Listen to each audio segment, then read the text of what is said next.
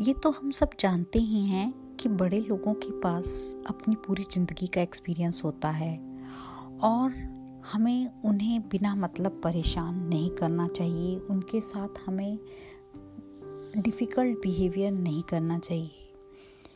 उन्होंने अपनी ज़िंदगी में बहुत कुछ सीखा और उस तजुर्बे का हमें फ़ायदा उठाना है, ना कि हमें उन्हें परेशान करना है। हेलो फ्रेंड्स ज़िंदगी के रंग बिट्टी के संग में आपका स्वागत है।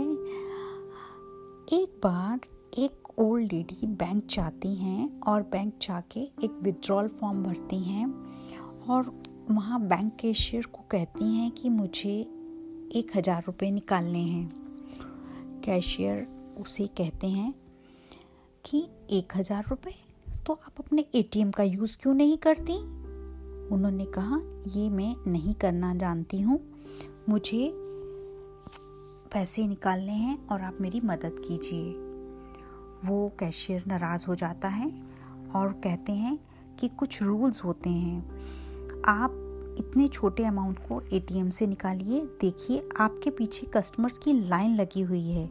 वो ओल्ड लेडी चुप हो जाती है और बाहर दरवाजे तक आ जाती है और आकर वापस पलट कर जाती है और कैशियर को कहती है, ठीक है, मेरे जितने अकाउंट में पैसे हैं, वो सारे निकाल दो। वो कैशियर हैरान हो जाता है और वो उसका बैलेंस चेक करता है। और जब बैलेंस चेक करता है तो कहता है, आपके अकाउंट में पाँच लाख रुपए हैं और इस समय बैंक में इतने पैसे नहीं हैं। तो आप कल आइए। उन्होंने कहा, मुझे पैसे की ज़रूरत अभी है, मुझे अभी चाहिए।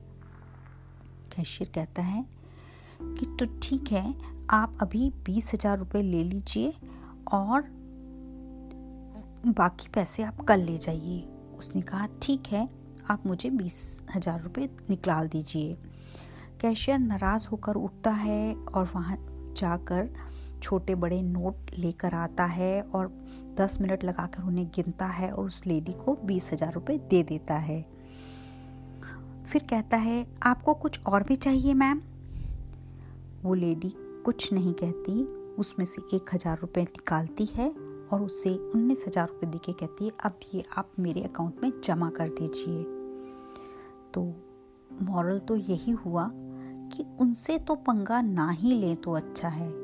आपने उन्हें परेशान किया तो आप मान लीजिए कि आप उससे डबल परेशान होने वाले हैं। समझ गए ना? So friends thank you